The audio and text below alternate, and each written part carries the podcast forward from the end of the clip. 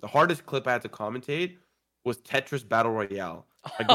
My girlfriend's brother submitted a clip of him winning a game of Tetris Royale. I'm like, how do I break this down? Like, what is even happening? What the hell is happening right here? And so it really helped me in commentate other games because I was able to be like, okay, well, how can I explain what is happening right now in the best way possible?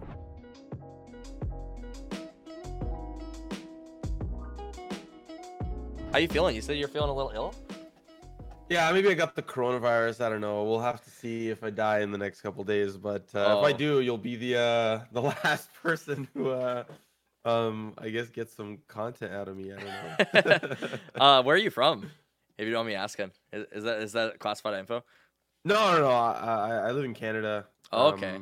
Pretty much the most southern tip in Windsor, which is like right across the street from Detroit. Oh, okay. So. I met a lot of really cool Canadian people like this last year just through the internet, and it made me determined to move to Canada eventually in my life. I'm from North Dakota, so I'm right on the northern tip of America. So, yeah. Well, there's really only two spots that you really want to go to, either the West Coast or the East Coast. You don't want to go to the middle. Yeah. It's just flat. It's boring. There's no one there. So you either want to go to like Vancouver or Toronto, and then there's nothing in between. I visited Vancouver a couple times in the last year, so it's a really cool city. My brother lives right on the border of Washington, so he's like an hour away from Vancouver, and that's where all like the outbreaks are in the U.S. pretty much. I think there's like 15 cases of coronavirus or something in Seattle, which doesn't sound like a lot, but I think that's quite a bit. Jeez. And he said his roommate is super sick right now, so I'm hoping that my brother doesn't get coronavirus. He's just chilling up there, but. Maybe screw Valorant and let's just have a coronavirus podcast where we just talk about outbreaks. I think that do you know who Devin Nash is? Yeah, he does all of his marketing stuff, and I think he actually did a coronavirus talk recently. I'm just like, man, that's a little out of the blue for him, but like, yeah, he did, but I don't think it was on his channel. It was on some other dude's channel. Oh, okay. And they were just talking primarily about like how, and this even relates to Valorant, how they're canceling events like left and right. Due to their fear of the coronavirus, and they canceled that like streamer and influencer playthrough, which I think is still happening this Wednesday. They're doing it online, yeah, but they're doing it online this time. But like that's cool that they're still trying to like do it and stuff, and they're still getting all the streamers and their codes and everything. I'm really intrigued for what they're gonna do. Do you have any idea what they have planned or? Well, let's try to look at it logically then. In this case, let's say. They want Shroud to play this game this weekend, right? So they probably give him a download link to a closed beta, and he's either A, going to be allowed to stream it, or B, he's going to have to play with like a group of other streamers, and they'll probably be given a date where they can release content and be first to release content. But it's really going to be either or. Either they're going to be allowed to stream it, or they're not going to be able to really allowed to release content until a certain day, and they'll have to sign something that says that they agree to that. Yeah, like an NDA or something. Yeah. Just through all the streamers. That'll be interesting. If they do like a tournament, because that's kind of what I was expecting them to do, like a big tournament with all the players and stuff and like invite everybody out. I thought that would have been really interesting and do like get like commentary and like hype everybody up. Yeah. And then do something like they did with Runeterra where they dropped it like pretty much afterwards, right? So I think there was the League 10-year anniversary where they just released Runeterra right afterwards, right? Yeah. I mean, they also, I think it's also very similar to how they handle TFT, and all the tournaments for TFT have been very like just streamer and influencer focused. Which like they'll do a tournament, it'll have money, but the people like kind of suck at TFT. Like they're all just like influencers who play the game, right? So as a shoutcaster, then I'm assuming you keep up with a lot of different esports. It looked like on your banner that you made I saw specifically listed Legends of Runeterra, League of Legends, and CS:GO. I think. No, it was So here's kind of like my. I guess I'll start with my background in casting. My first ever esports event. I was in business. I was in like a business degree, and I hated it. I hated the people that I was studying with. I didn't really like the environment. And I wanted to make a jump over, and this was around the time that I started playing League too. And I don't really remember the first time I watched the LCS but once I started to get wrapped up into that space, like around season 2, I was like, holy crap, this looks like a sick job. Like, this would be dope. Like, to just shout, like, shoutcast people playing games, and it just sounded so cool. So yeah, I tried to find out where, like, my first dip into the esports space was this, like, event at the AMD headquarters in Ontario. And there was, like, a League 5v5 happening, and they just, like, this company wanted me to write an article about it. So I did, but there was, like, these dudes shoutcasting, and after I was like, holy crap, like, how do I get involved? Like, how do I shoutcast? So then really from there, I started casting, like, I just, you know, obviously just the rest is kind of history, and I started casting League, I've been doing it for 4 years now. But here and there, I've been kind of dabbling with other games. Like recently, this past fall, I did some Rocket League. I've casted CS:GO like a little bit here and there. I've kind of just dabbled around. But with the 10-year anniversary being announced, I was like, crap, I think I really just need to double down on anything Riot Games. Yeah. So my banner is just Runeterra, TFT, League, and Valorant. I don't think I'll ever probably end up commentating. Like, I'll probably, like, if I'm being obviously optimistic, but I'll probably end up commentating one of the games, but obviously not all four. But if I commentate all four, I'm much more easily hireable by Riot. If you think about it. Yeah, because you kind of become like a Riot like poster boy, like kind of like Freak. Pretty much, honestly. Yeah. That would be like really cool. So have you attempted to commentate anything for like Runeterra or anything or TFT? I feel like that would. Yeah.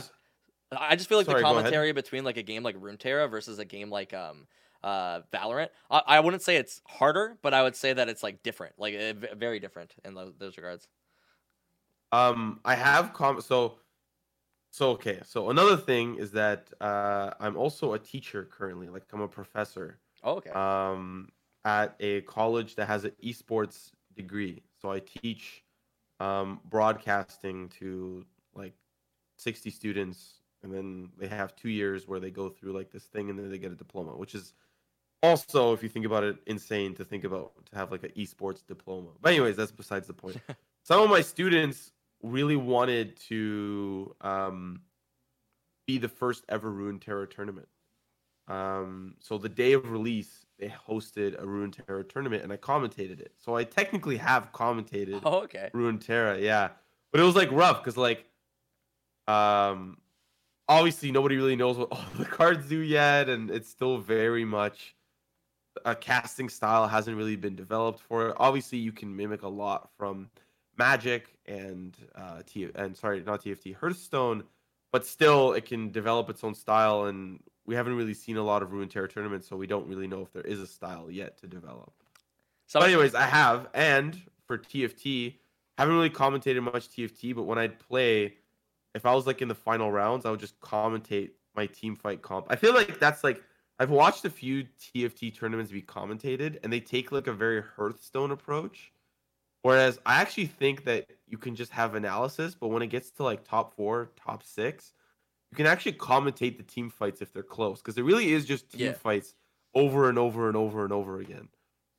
And that's like pretty hype too. Like the early game. So I used to watch a lot of StarCraft back in the day. I don't know if you came from StarCraft as well, but I always complained that there in every other game that I've seen, I've never seen people do the same sort of shoutcasting that you see from the StarCraft players. There used to be entire YouTube channels that were just invested on shoutcasting like professional matches because there were so many people like just on the ladder playing, and then they would upload the replay to like to just like this one website, and they just download it and they would like commentate over it. You'd have like this like 3 or 4 different shoutcasters commentating over the same game on like their channels, and it was really interesting.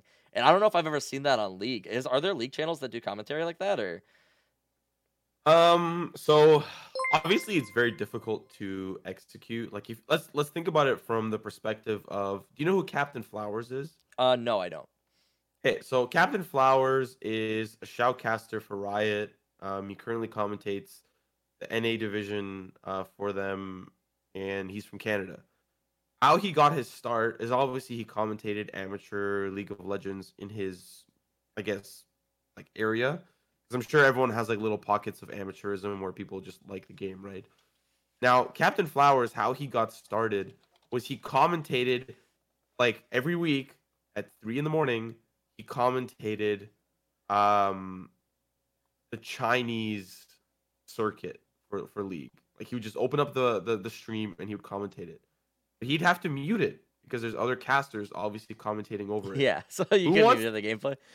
Yeah, so who would want to sit through that? Who wants to sit through, like, people kind of, I guess, feel almost like they need the sound of the game. And it's definitely the case for CS. Imagine casting a game of CS. And you can't hear and there's it. there's no AK, there's no M4, there's no op. Like, you would be like, you would feel a lot less connected to the game, right? So there is stuff like that to answer your question, but it's more often than not very prominent because Riot doesn't release replays for professional matches. If they did, I actually feel like you'd see a lot more of it because people would want to shoot their shot, right? Yeah. But you kind of need the sound, and really you need the sound for any esport. Like, people just like those audio cues. They makes them feel like they're watching the actual game, right? So yeah. That's really interesting though that there are like people who've tried it, and I really respect the grind of somebody like him though, where I love when you're barred by like things like that, where it's like, okay, well I can't get the sound for the game, and you're like, well I'm not gonna let that stop me, you know? That's what I've always said about the for Valorant too. Like the odds that like either of us will probably get into the like closed beta if there is one is probably pretty low, but like just the idea of like if we let that stop us, then like that's just like the end, or we could like try to figure out how to work around it. I really respect like the grind in that regard. Yeah, and a lot of it also has to do with, like, obviously, there's two... Okay, so obviously you saw the tweets that I made, and I added, like, a whole bunch of people, and obviously, for some people, it can be seen as a very toxic way approach, a toxic approach to trying to get noticed. I think it's clever, but yeah. It's either you do something or you do nothing, so I'd rather do something than do nothing, right? Yeah. And if somebody says, oh, this sucks... Well, that's one extra view that I got that I wouldn't have got if you didn't say it sucks. So I'll take the haters. I'll take the people mad at me or whatever. No one got mad. In fact, it was very positive. But I'm just saying, like, let's flip it and say that what if people did get mad, right? Well, and beyond that, those people who are getting mad and they're still replying, each engagement is going to be boosting your post. So it's just like... exactly. When I was in school... So I went to college, like, twice, actually, two different schools. And I just kind of, like, determined that it wasn't the thing for me. But the very first time that I was there, I had a YouTube channel initially where the videos that I made weren't even that amazing. I was, like, fresh out of high school and I was, like, still getting into content creation. But I remember I had a social media professor that I went to him and I was like, hey... Like, this is my channel. I think that I'm doing okay, but, like, how can I do better? And what he told me is that, hey, there's a lot of people who are working on these games who, like, they might be in sound design. They might be in, like scared, like, character design or something like that. They're all over the place, and they don't get nearly as much attention as all these influencers and stuff like that. So, I noticed you started, like, at some, like, the communications people, and you're like, hey, like, I did this. Do you think it's pretty cool? And, like, they noticed it, and they're like, yeah, this is pretty cool. And it's just, like, that attention is something that you can get, and it's also, like I think building those connections is like completely worth it, you know, like meeting with those people because they're really cool people and they're like actually like I don't know, I just feel like networking in that way is a lot more intelligent than like just throwing your shot at like Dr. Disrespect every time he does anything, you know? Yeah.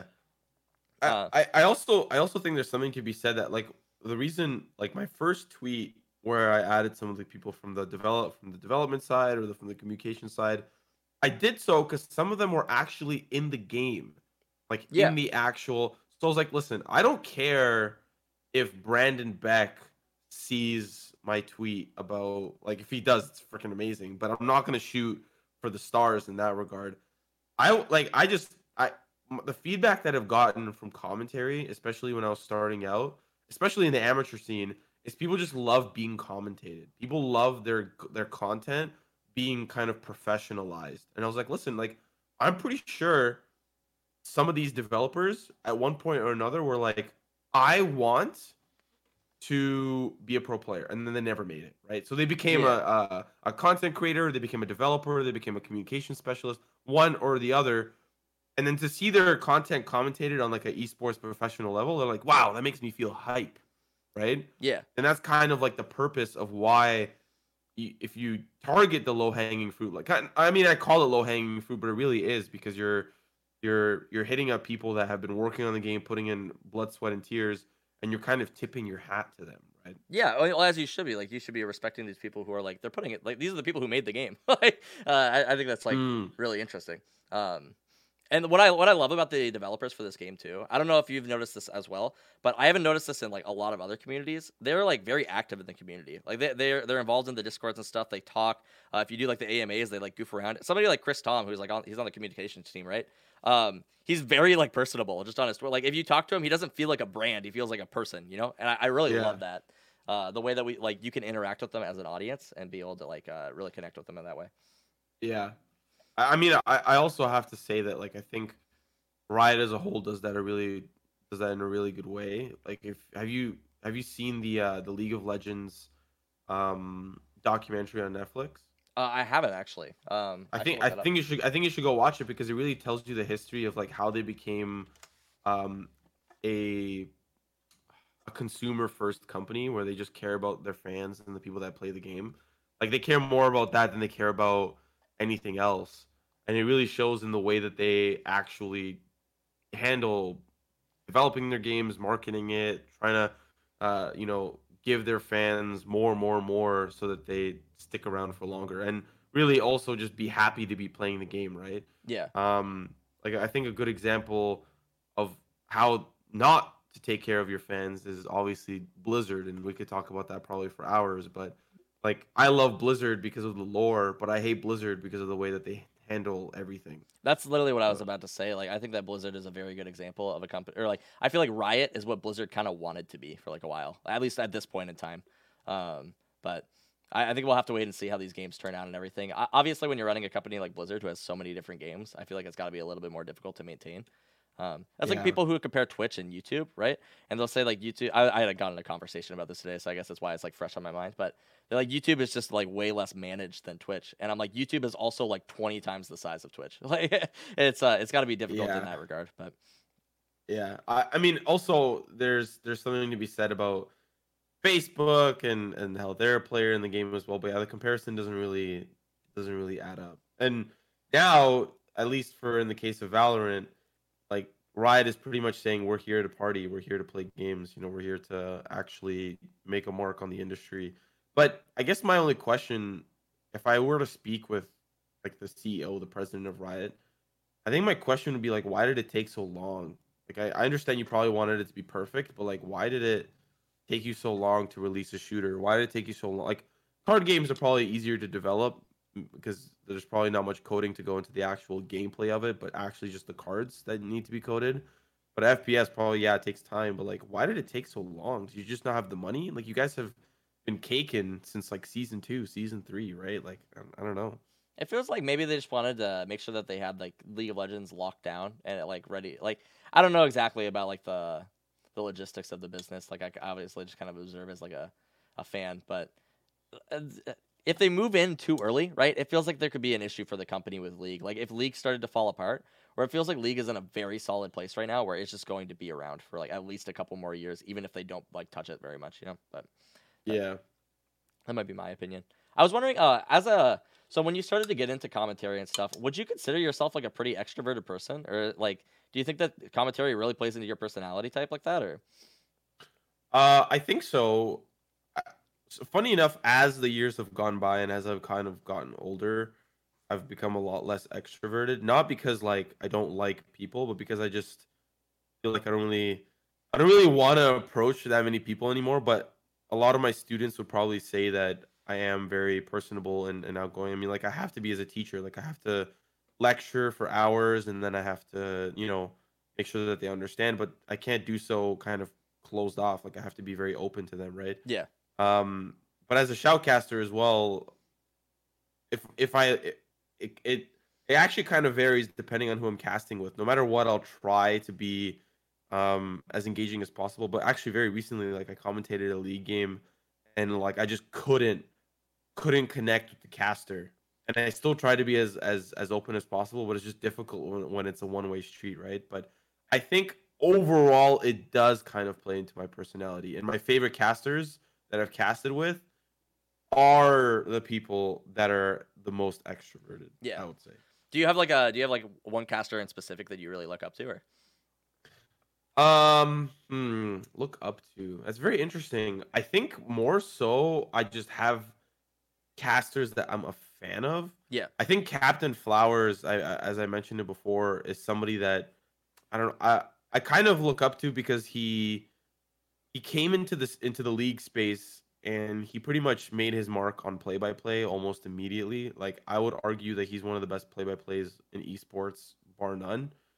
I watch CS, I watch Rocket League, I watch a lot of different a lot of people say in the league space that DoA is kind of like one of the GOATs or one of the greatest, but I don't really think he made that mark for me as much. I didn't really watch a lot of Korean League of Legends, so I can't really say. But yeah, I think Captain Flowers, because he came in and he redefined the standard for play-by-play, and he's just so clear. I think that's what I admire about him the most. Not really his work ethic, not really how hard he grinded, but how clear his commentary is. Like, it's so crispy. Like, you understand everything that's happening. It feels like that's got to come from like years of practice too, right? For sure. And I it's something that I strive in my commentary to try to be as clear as possible. Like, the best compliment that I can get is when someone says, you made me understand, and I didn't really think that I would, or like I didn't really feel like I would. And I was like, cool, that's what I wanted. I don't care if someone says, you're great or you're PogChamp or whatever. Like, I don't really care about that. Yeah. If someone says, hey, you really made me understand, then I'm like, damn, that made me feel good, you know? That's it's just in terms of like giving compliments and stuff. I think that a lot of people don't realize if they haven't really looked into any sort of communications as well. Providing like very specific things of like why somebody is good when you compliment them is like very helpful in that. Yeah. So when people are like, "Oh, your content's really great," it's like, "Thank you, I appreciate it," but like I don't really know why. You know, it's just yeah. I'm glad that it like touched you, but But then like beyond that, you said, saying that you're very clear is like a really high tier compliment for you. And I love that. I've heard the quote, and I don't know if you've heard this as well. The measure of how well somebody knows something is how easily they can explain it to somebody who's really, really foreign to it. Right. And I love that for like casters where like, if you're coming into League of Legends and you don't know anything about League of Legends, does this caster or commentator make you feel like you understand the game? Yeah. And I never really put that in like the hands of the commentator actually until you said that, but like that very much is their job to explain it to somebody who maybe isn't following everything going on. Yeah. There's two things. So I casted the league for like 4 years, and then I took like a year break because I thought commentating I wasn't going to make it. I realized, like, looking back now that I'm like really diving back into it and taking it incredibly seriously. I'm taking it way seriously than I ever did in the 4 years that I commentated. Even though I have a full-time job, It's I'm taking it a lot more seriously now.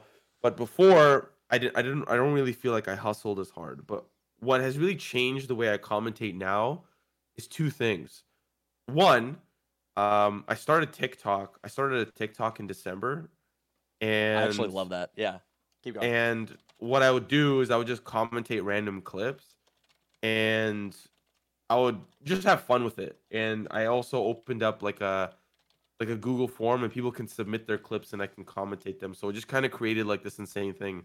And it really helped me commentate random things, like, and kind of get good at contextualizing like what is it that is happening in this most random clip. The hardest clip I had to commentate was Tetris Battle Royale.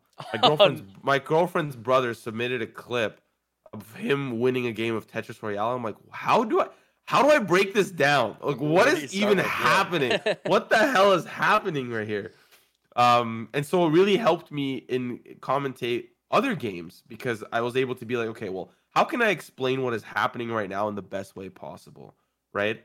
The second thing that has helped me become a better commentator is actually teaching.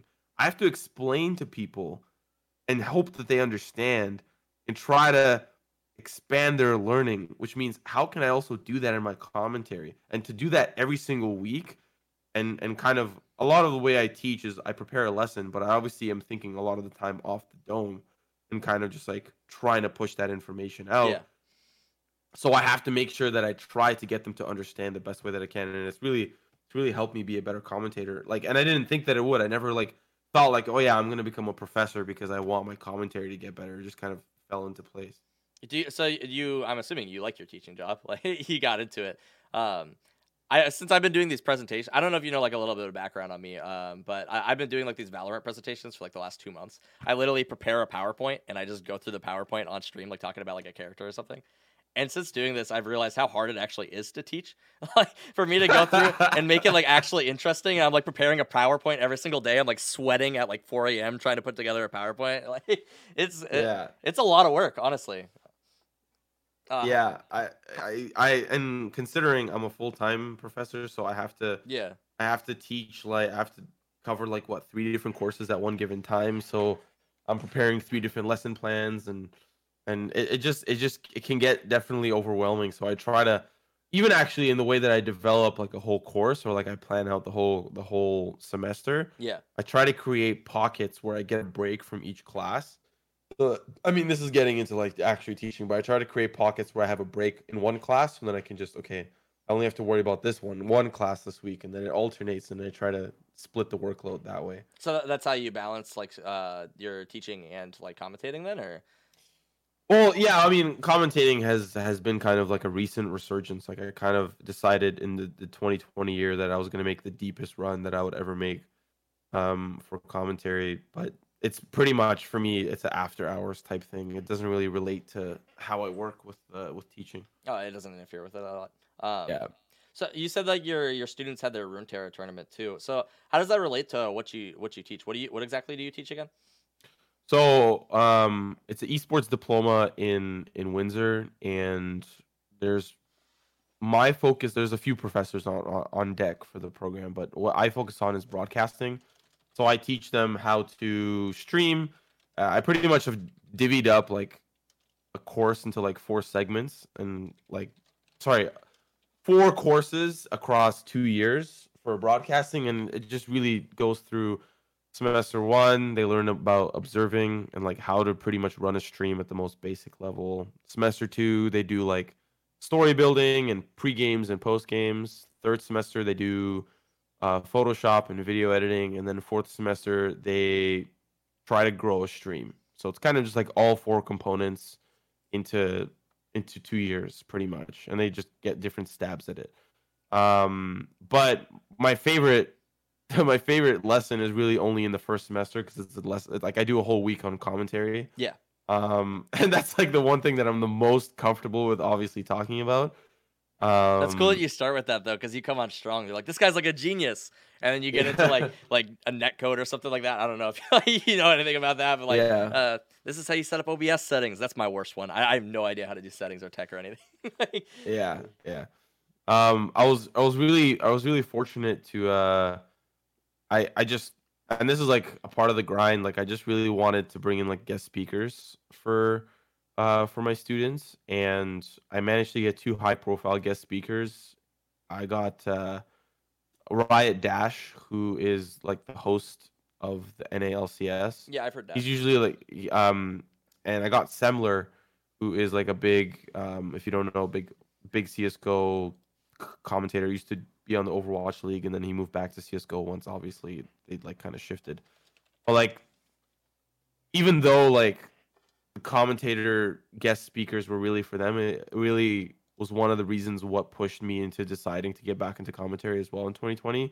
Seeing like professionals that I don't really look up to them, but have like potentially working alongside them in the future, and like hearing what they have to say. Yeah, it just made me think that it was very doable to get back into the space and really just grind it out and see how far I could get. I think it's really cool that you can come into the space too as an educator for like somebody who like talks about broadcasting and everything, because you approaching somebody and being like, hey, you can have like a serious impact on like these students in the class who are really they look up to your like type of stuff. I feels like there will be a lot of people who would be very interested in that. People who maybe grew up trying to go pro in a game, or like trying to do streaming and being discouraged, to now have it be like relatively mainstream for people to like want to do this and be like praised, like, hey, you can do this. I think that's really interesting. Yeah. Yeah. And, you know, not everyone in the program, full disclosure, like wants to be a commentator or wants to be a broadcaster.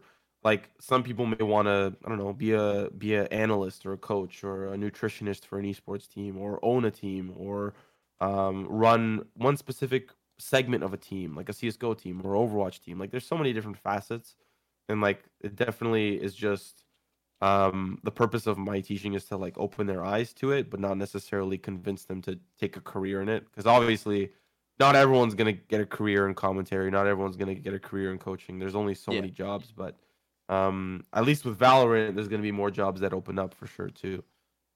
Do you have any plans for Valorant after release? Are you gonna keep doing commentary? You're gonna be focusing primarily on Valorant, or are you gonna be switching like between League and stuff? Or League is the game that I know like the most. It's the game that I'm most comfortable with. Obviously, I am gonna make the deepest run that I possibly can with Valorant. I think I've already made like insane legway in the short amount of time that I've to my friends I've been calling it the Valorant campaign, where any content that comes out, I just commentate it and I throw it out there and I grind it out as much as I can. And in the short time that I've started this campaign, it's been very good. I'm not gonna like sugarcoat it. It's been very, very good. So I don't see no reason why I shouldn't continue it. Yeah. And if Riot says, hey, this guy's actually kind of dope, let's have this guy on the broadcast, I'm not gonna say no. Obviously, you don't turn that down. for sure. So yeah, if it happens, it happens. And if it doesn't, it doesn't. But moving into 2020 and definitely 2021, I'm gonna be branding myself as like a Riot Games caster, not specifically a Valorant caster. But I just want to be a jack of all trades. So Riot's like, well, shit, we can put this guy anywhere. Sorry, excuse if I'm swearing, but we can put this guy anywhere, and we'll be okay, right? That's like really cool. To like, I love the not centering down on one thing. Like maybe you do in the future too, but like as at least starting out, you don't know what's necessarily gonna pop off, you know. And maybe it turns out that there's an opening somewhere else, and they're like, hey, this is the guy that we want for it, you know. Yeah, flexibility is key. Like there's a lot of casters that dream of casting like one specific game, but if they only knew that there was the problem is that in the casting space, you don't really know where there's a demand, because it's not like jobs are really out there, or like Riot or Blizzard or Supercell or like any developer doesn't really make like a public job posting for a caster. Like they're not like, oh, we're looking for a caster. It's usually internal, and it's usually somebody that they already know, or it's usually like kind of through the inner workings of esports, through the back streets. So people already kind of get the job before things, you know what I mean? So, but what I mean to say is, like, let's say you focus on Siege, you focus on casting Siege.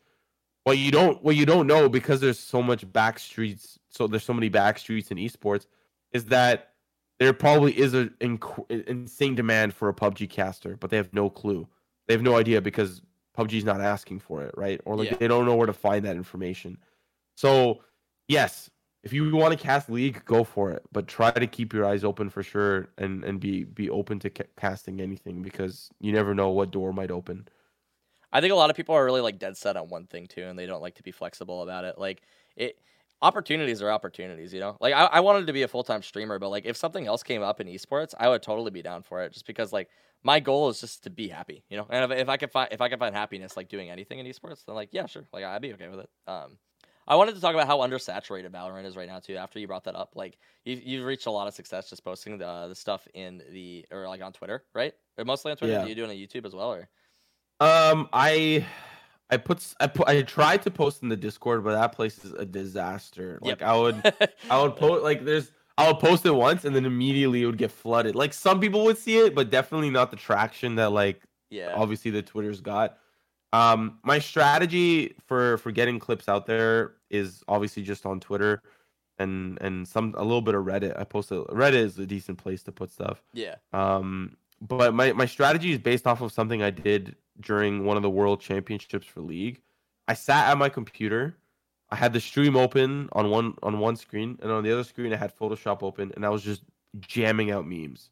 I was just a factory of memes, just watching the broadcast and just trying out any reference they made, I'd make it. And then anyone that's relevant on Twitter, I would respond with my meme on their tweet, and I would try to be the first person. And that's really like the way that, like, when I tweet it just by myself, yeah, it's gonna get a little bit of legway. But the biggest tweet was actually underneath Slasher's tweet, and Slasher tweeted about that Phoenix clip, and then I posted the Phoenix clip underneath him. Yeah. And 25K views later, it like blew up. And then some Brazilian caster from League retweeted it, or like, I don't know how he did it, but he like took my video, but my video still had my name on it. I don't really know how to explain it. And that got 40K views. And it's just like, just the strategy of like what I guess consider like guerrilla marketing, where you're just taking away someone's sunshine, I guess, in a way, is what I did. But again, you were saying about the undersaturation of Valorant. And I think quickly to comment on it before I let you hop in, it's just people are too afraid to commit. Like, oh, absolutely. There's a lot of backlash. I'm sure when you talked with Noted that it was just like people are like hating on him because it's like, oh, why would you commit to something that doesn't exist yet? Oh my God, blah blah blah. Like, people are just like so afraid to commit into it. Yeah. Well, I got a lot of hate when I first started too. Because I published 20 videos. I think I did even more than that. I might have done like 35 videos before the name of the game was even announced.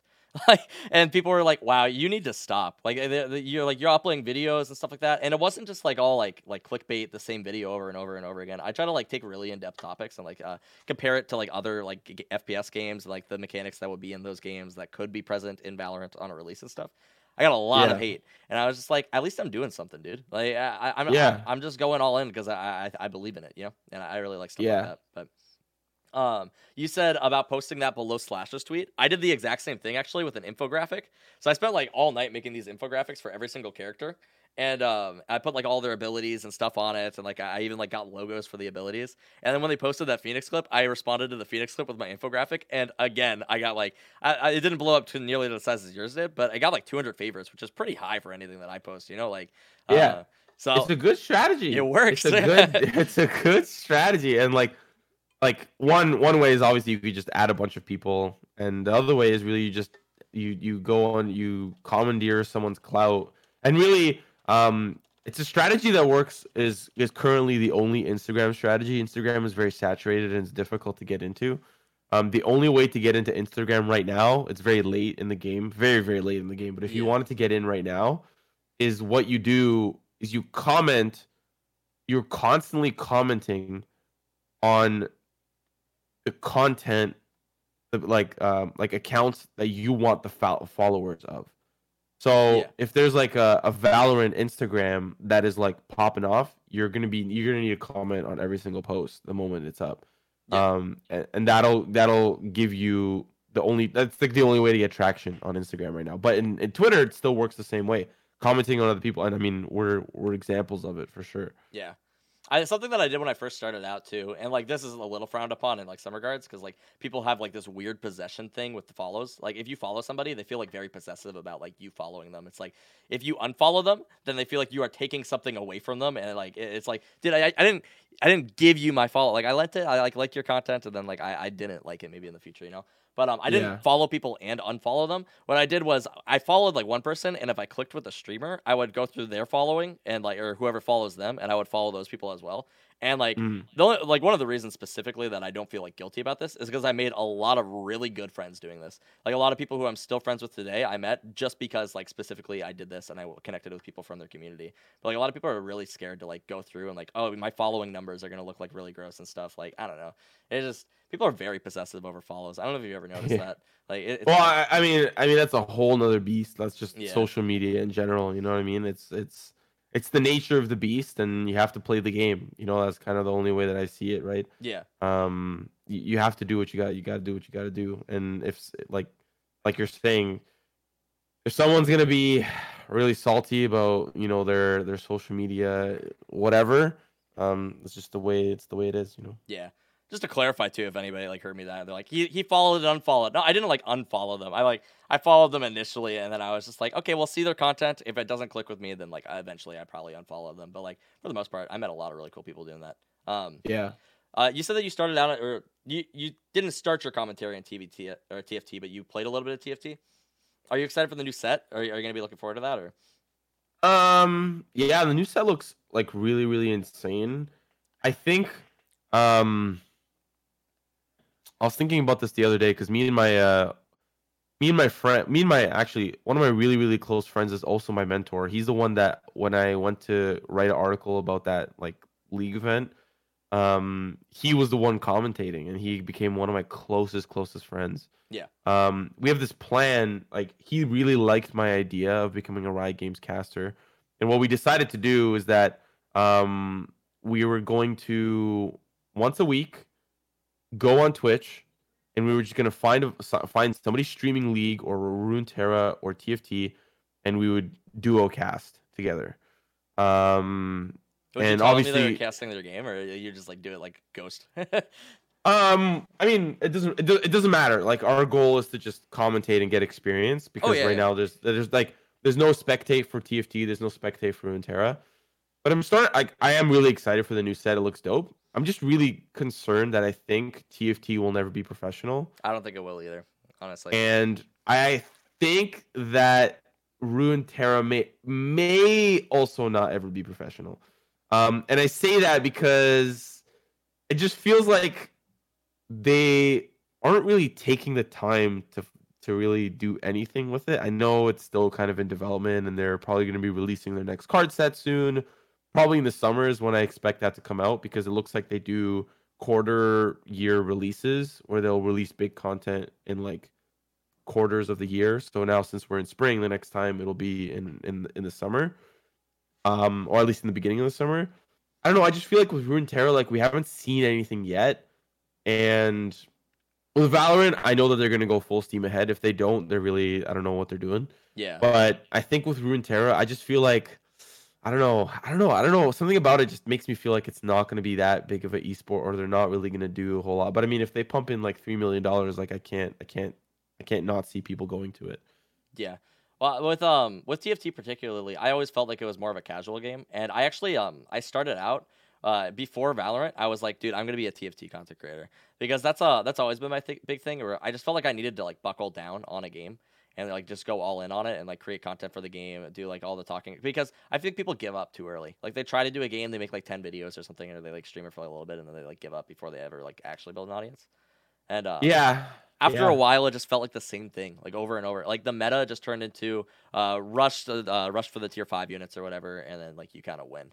And that just got like really boring to me. Maybe I have like a bad idea of the game though. Maybe you have a little bit more experience with it, but right, like. The meta, the so-called meta for being a TFT content creator. I was, sorry.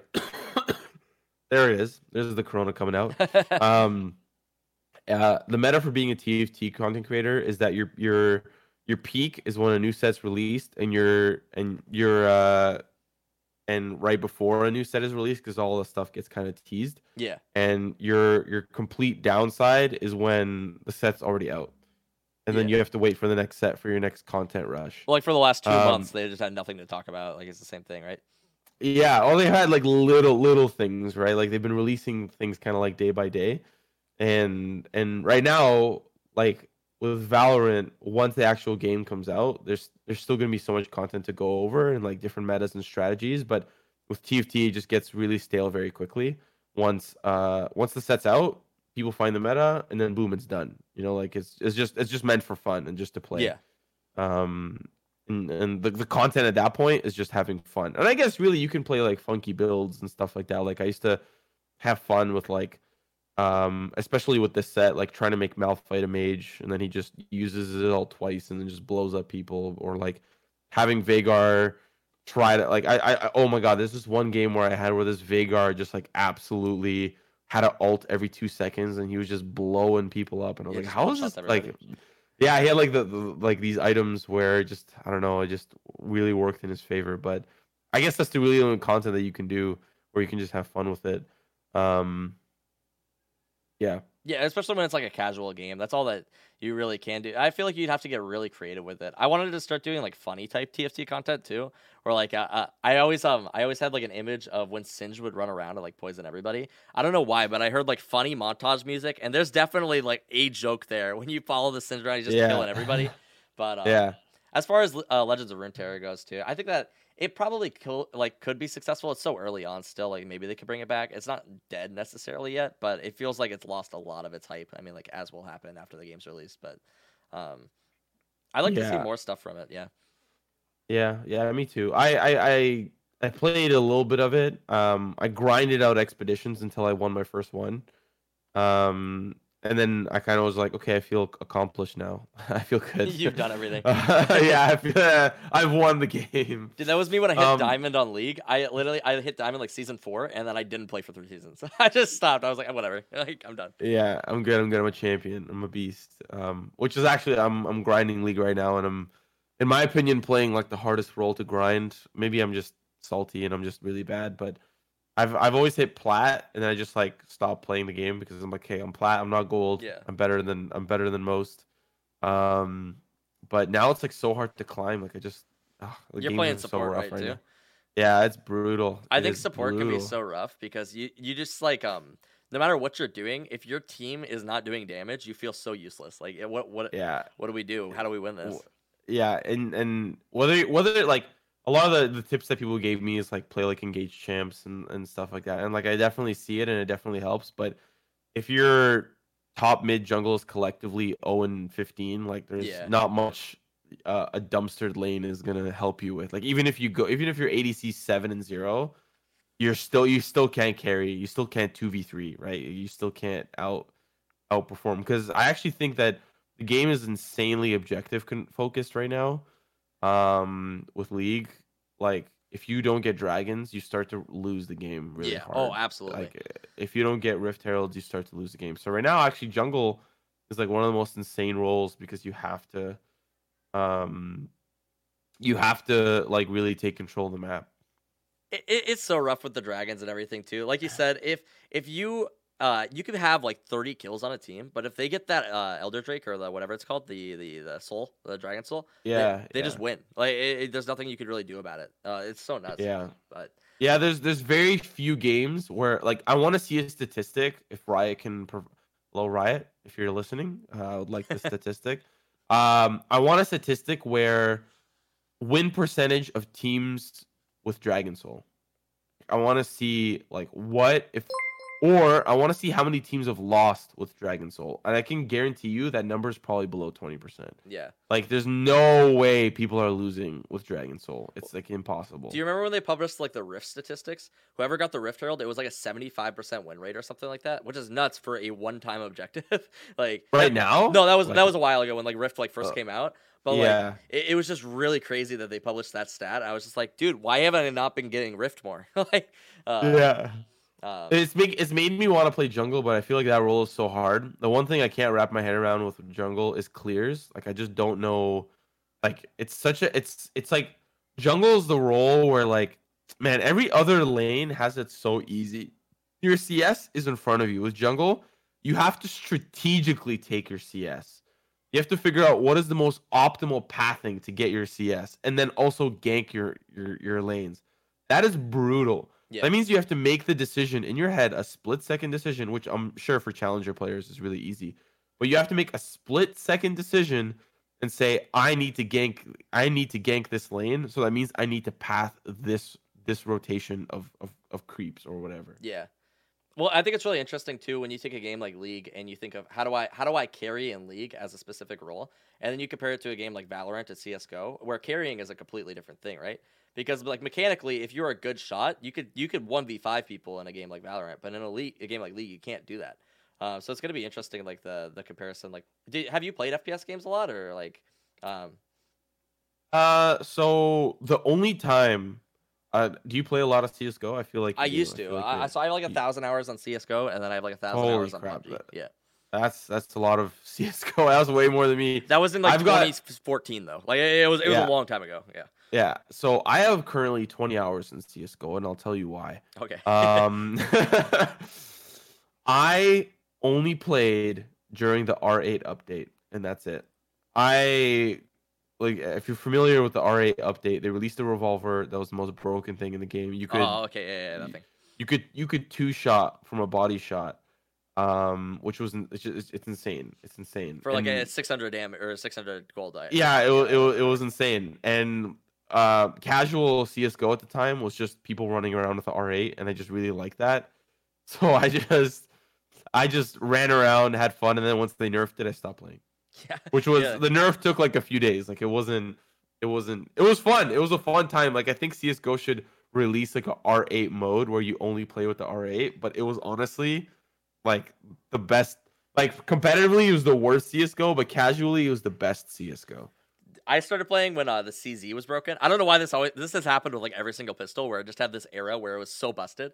But the CZ used to be so incredibly strong. The damage output of it was like that of almost like an AK. Or like maybe I'm exaggerating here, but like, and then the accuracy of it was just like nuts. And it was only $500, so you would just buy this thing every single round. You would like main weapon CZ, and you would just murder everybody. The same thing happened with the Tech 9 later too. It was just so nuts. Damn. Not almost, it was an AK. Okay, yeah, that guy was nuts. I love all the eras that CSGO has had, though. But so, obviously, like kind of on the topic of FPS games, what are some of the questions that you have about Valorant casting, or like what are some of the things that you're curious about, and maybe I might be able to answer some questions as to like what is it that you want to know? Well, particularly, I've had an interest in casting, and I was wondering, like, at what point did you start feeling confident enough to like upload your stuff to like channels? Did you just go for it right away, or did you like practice in private? So like something like the Phoenix clip, for example. Did you get that in like one shot, or did you have to record that like multiple times before you decided to upload it? So the advice that was given to me by my best friend and current mentor, he said that like you should get some games where you commentate by yourself just to try it out. But the most ideal is that you commentate with like another friend, like you commentate with somebody else, so that you can get some of that experience. Yeah. At least like starting out, you want to at least try things out. And currently in the esports commentary space, there are two schools of thought when it comes to commentary. The first school of thought is very rigid. It's the play-by-play and the color. And League is kind of very, very guilty of this, where you have a play-by-play who commentates the action, and then when there's no action, there's a color analyst breaking down what are some of the most pivotal, important topics for the game, right? If a team is behind, why are they behind, right? With League, it's very, very easy to follow that school of thought, right? Yeah. Because there's a lot of downtime, and it allows for the color to have a lot of time to break things down, right? However, the other school of thought is it's more of a conversation between two friends. The first two commentators that really push the school of thought, and every commentator that's like amazing right now, they say that the people that they look up to are two StarCraft casters called Tasteless and Artosis. Okay. And those two casters, the reason why people look up to them is because they just, during the StarCraft casts, they would just have fun. They would just talk. They would just like crack jokes, relax, obviously keep it professional, talk about the game, but they would just crack jokes. A lot of people talk about Monte Cristo and DoA when they were commentating for the LCK. The reason why people love them is because they just were friends. Yeah. They just talked. They just cracked jokes. They had a good time, and they were fun to listen to. So there's two schools of thought. You either be incredibly serious, or you try to have some fun with it, right? With Valorant, it's gonna be the latter. There's gonna be way too much action for a color to be like, hey, I'm going to take some time to break down that, right? Yeah. It's going to be round 3 by the time you break down what you wanted to break down in round 1, right? So you have to be a little bit more fluid and a little bit more flexible. Now, in regards to Phoenix clip, I'm really glad that TikTok prepared me for it, because I was... Yeah, you're 6 second TikToks. With TikTok, like, I'm given a clip, and sometimes it's multiple takes. It's multiple takes, because maybe I'm trying to get a specific joke, or... I didn't like how that take went.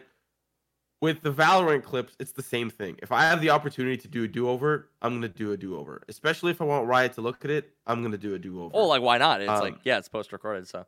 Yeah, it's free. But some of the comments, so one of my students like was kind of inspired by like what I did, so did something very similar, cuz he also wants to be a commentator too. So he also commentated the clips too. And in one of his commentaries, he tagged a bunch of commentators, and they responded with like, oh, you shouldn't be practicing with pre-recorded clips. And it's like, I don't think that's the point. I think the point is just try to show what it would look like if it was an esport. You know what I mean? Yeah. Like, I don't think it has to be taken that seriously. But it was a couple takes. For the Phoenix clip, I was in a rush because I had to get to work, because I was like, crap, this clip is out. I'm not going to work until this clip is finito. So it actually was like 2 or 3 takes. Like, it was very, very fast. Yeah, that's not a lot. It feels like you could have done that for hours and like gone through it. Yeah. That's cool, and like especially with a 6-second clip, I was very impressed with your ability to take such a short clip but still like bring out your personality with it, right? Because like, I don't know, sometimes it feels like it might take a little bit longer, but it's like, hey, here's 6 seconds of me just commentating this, and like it was really clean, and then it was like, that's it, you know?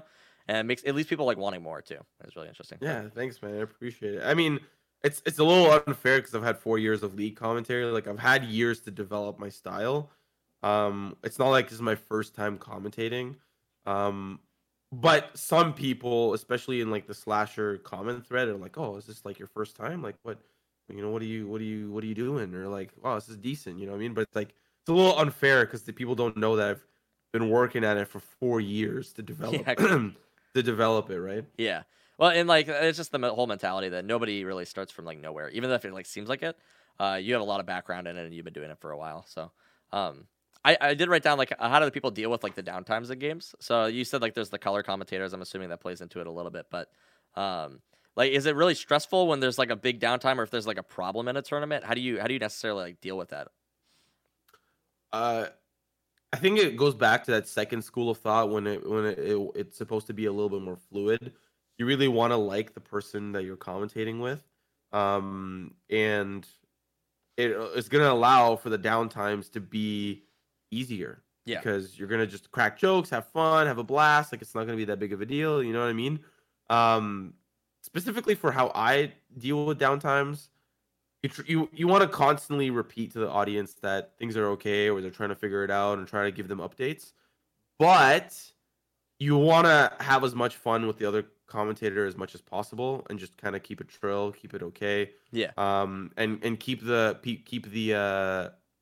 the audience engaged and keep them having fun, right? And a lot of that will come from having a commentator that you like gel really, really well with. Yeah. I had I actually commentated a CS:GO tournament one time. The only commentary I've ever done.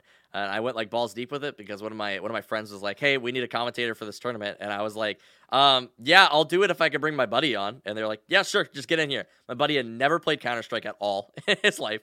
And we come onto this stream, and it was like 50 viewers, and the teams, because it was like kind of an amateur tournament, the teams were accusing the other team of cheating. And they had to pause the game for like 30 minutes, and we're just like sitting there like, how do we cover this up? So economy, you know, using buzzwords and stuff, because like that's all he knew about the game. It was actually really funny, but it was also very awkward, like uncomfortable. I have a lot of respect for people who can go into that and like keep it entertaining, even though when there's like very clearly a problem with the game, it's like, okay, well, these guys are arguing over the other team cheating. And a lot of it goes back to that, like just like you and your friends should have just cracked jokes. Yeah, that's pretty much what we did because we were close buddies, so we made it through okay. But it was funny. How do people generally specialize in what they what like they choose? So you said there's like the color commentator, and then there's like the analyst. Yeah, it's more so obviously like what somebody appreciates. Yeah. For me, I'd probably consider myself pretty decently extroverted. Not as much anymore, but I like making people laugh, and I like cracking jokes.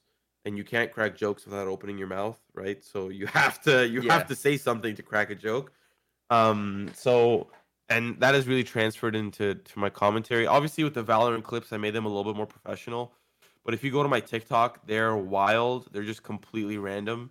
TikTok is kind of like where I let my commentary just go crazy. Like, there's like this one GTA clip that I commentated. I made like an Epstein joke. Like, I just went crazy on my TikTok and just commentated like the most random things.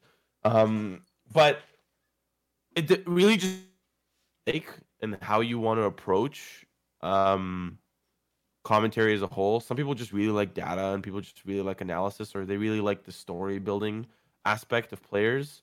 And don't get me wrong, I still like that. I still like building stories, but I really like just the energy and the adrenaline that rushes through your veins when you're watching a sick play, but you're also commentating it. Like, it's just, but really with Valorant, it's going to be two casters that are all both play by play. So really there's not going to be a what do you like or what do you not like.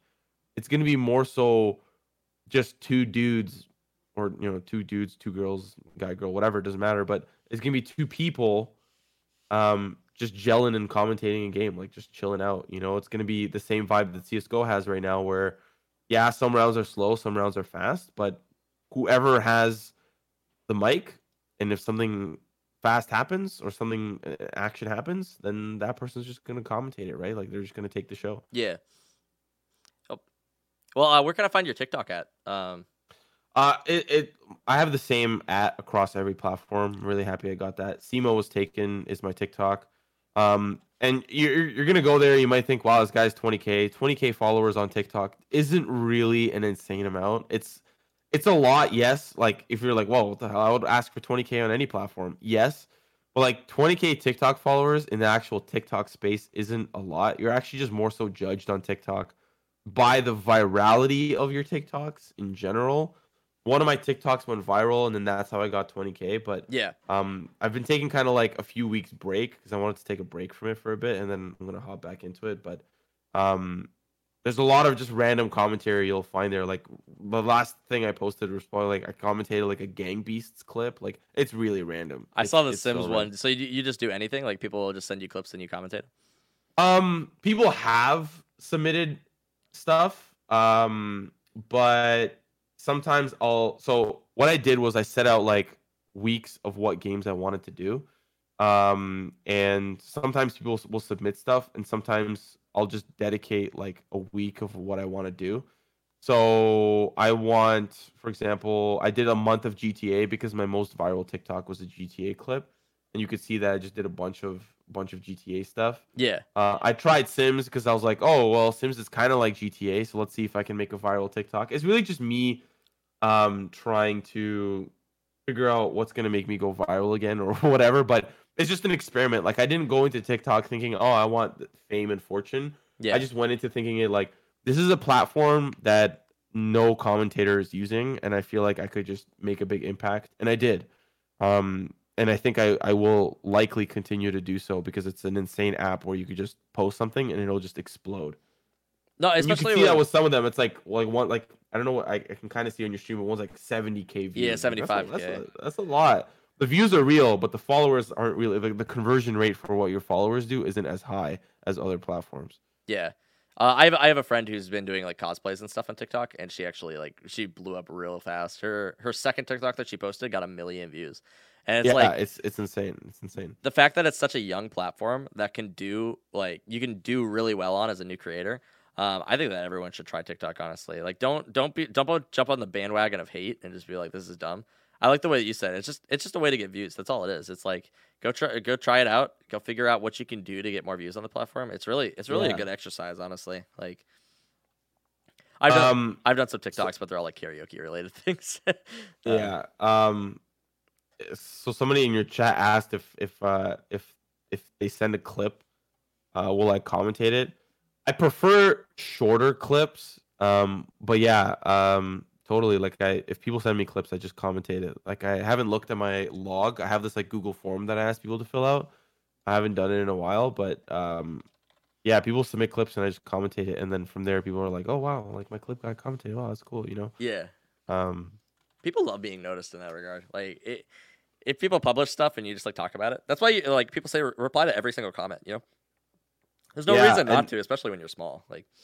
Yeah, I actually respond to haters too, but I do so in like a funny way. Yeah. Like, there's been some like I remember that there's like this one hate thing that like stands out to me. I guess it wasn't really that big of a deal, but it was like somebody was pretty much saying, oh, like wow, this sucks, and I was like, yeah, but who asked? Like, I actually don't care to get really grimy with the haters. Like, I just have fun with it because like at the end of the day, like it doesn't matter. Like it doesn't really like I don't care either way. So if I clap back, you know, I'll show them that I got heat. You ever notice too, like some of the haters are super angsty, and like when you do clap back, they're like, "Oh, dude, like I'm sorry, I was just like, I actually really like your stuff. I just didn't realize, or I was confused." Like, Yeah, there was actually a, I posted the Valorant clip on Reddit, and like there was like somebody was hating, and I responded. I was like, yeah, but like it's just lighthearted and fun. Like, why are you hating? And it like got more upvotes than the guy that was hating. And it's just like, and then he responded with like, oh dude, like my bad man, like your shit's dope. And I'm like, hey, but like, what was the point of the first? Like, why did you start? Yeah, like, yeah, why did you start with the first thing? Like, you should have just started with the first, like the second thing. You know what I mean? Like, it's dumb. It's dumb.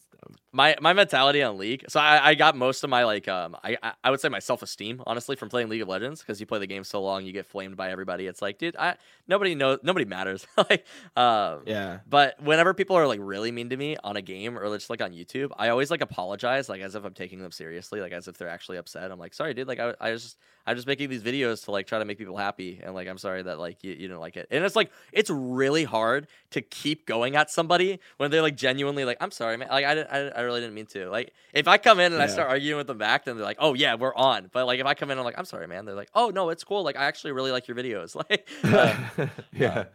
But I do know that, like, okay, let's hypothetically say one of us blows up, right? Like there are odds that it could go in our favor. We're both grinding it out, like say Valorant or whatever. Let's say we blow up, right? One of us blows up. There's obviously a lot of celebrities who have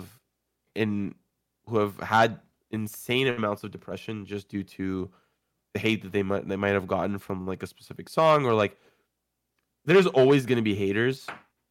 And as much as people may hate Logan Paul, I think he handles haters like the best. Oh yeah, like he encourages them, because the more people that hate him, the more people that are watching.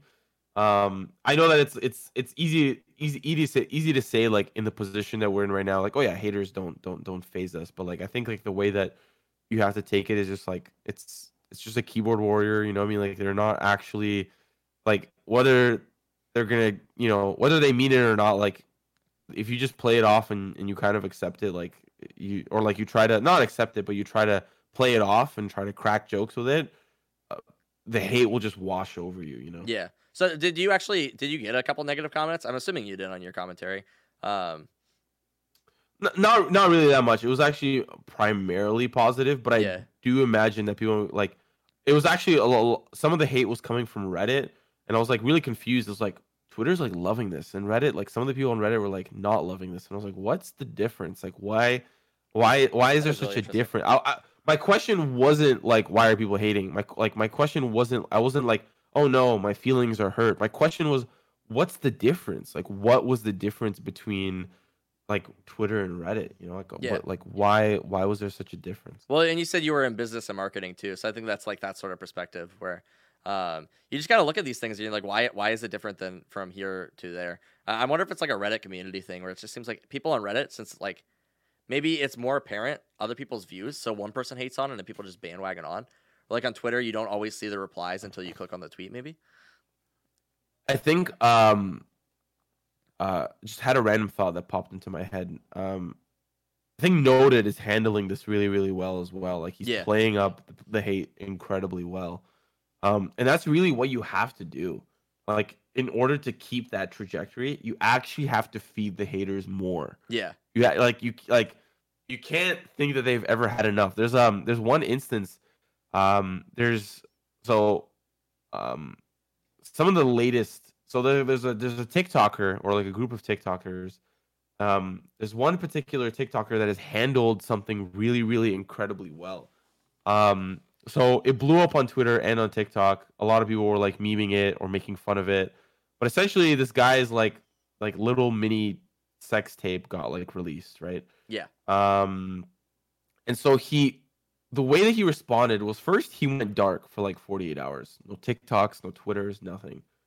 His first TikTok back is he was wearing joggers and he was dancing, and the joggers right over his crotch area said, "Stop looking at my dick."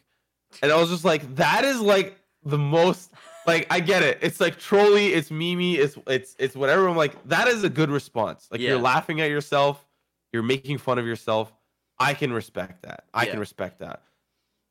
A fucking sex tape, that's disgusting. However, your response back, I respect it. Well, I respect it. You've seen it in school too, right? Where like you have the kid and he's getting like made fun of for something, and the response could either be to like get upset about it and like ask him to stop, or when you make fun of yourself, it goes away.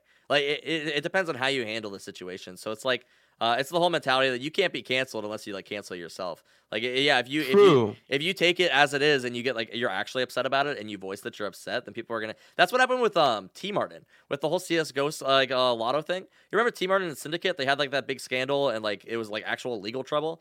And yeah. Syndicate did not say a word. And T-Martin made like 2 or 3 apology videos. And like T-Martin like doesn't really exist as much anymore. And Syndicate's like still kicking. Like he still exists. Like so situations like that, it's like you like play into it or ignore it. It's how you respond to it, basically. I feel like yeah, for sure. Yeah, it's crazy, man. Like I definitely don't doubt that we'll likely run into some hate here or there, right? Like it's gonna happen, but let's just see how we deal with it. You know, I might just I think like a funny way that I might deal with it is I might actually like commentate them.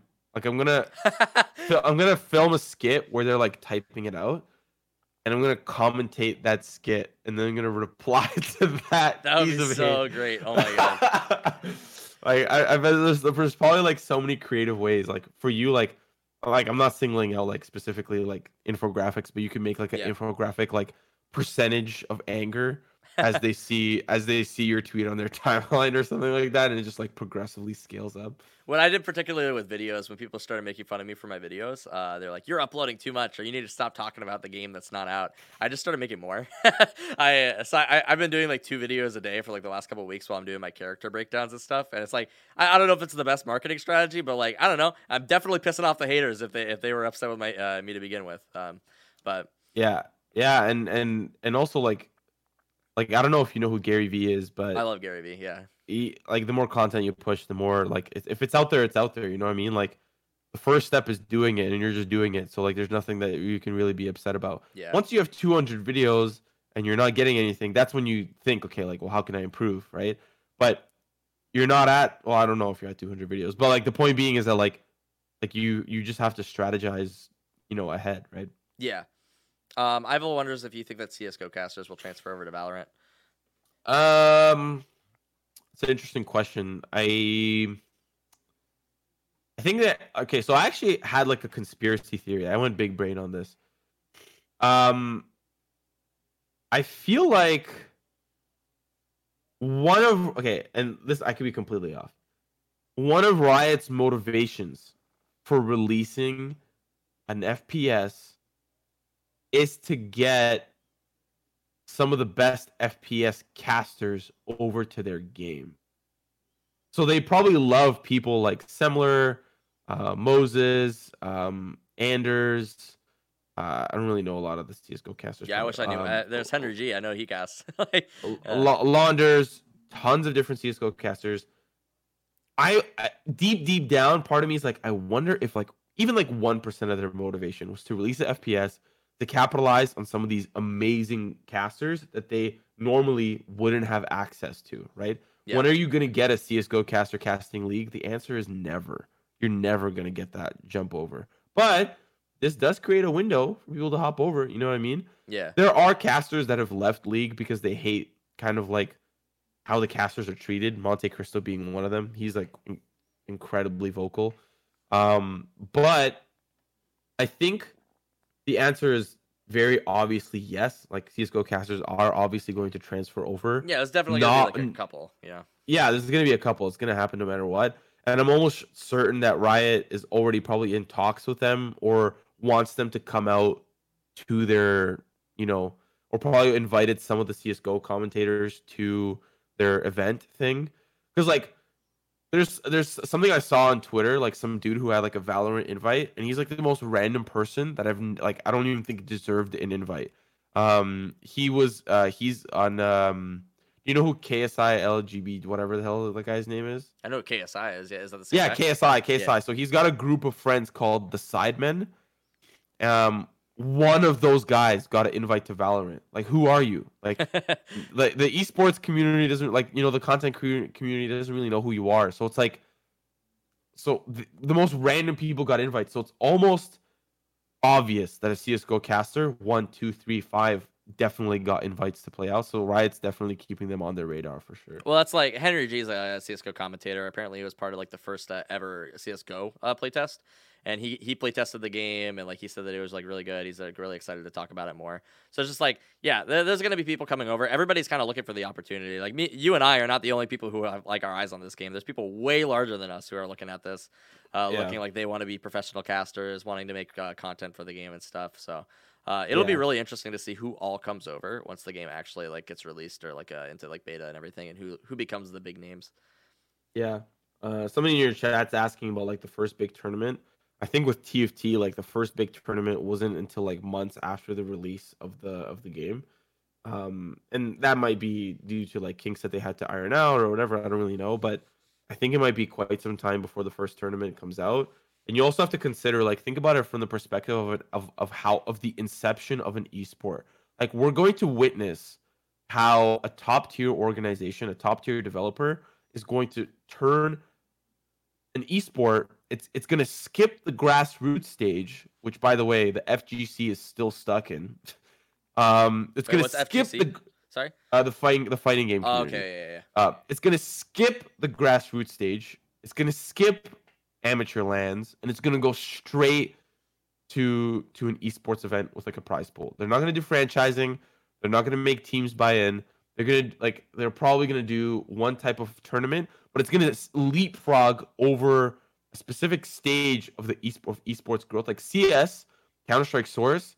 The reason why it is where it is today is because of like 1,000-person lands in Sweden of people playing Source, or 1.6, and there's like a huge community behind it. Riot's gonna skip that stage, and I actually think that we've never been able to witness that type of development from ground up ever. In the esports space ever. We've never been able to witness it. Well, it's so cool to see a company like them too, where they have the foundation for it with League. It exists.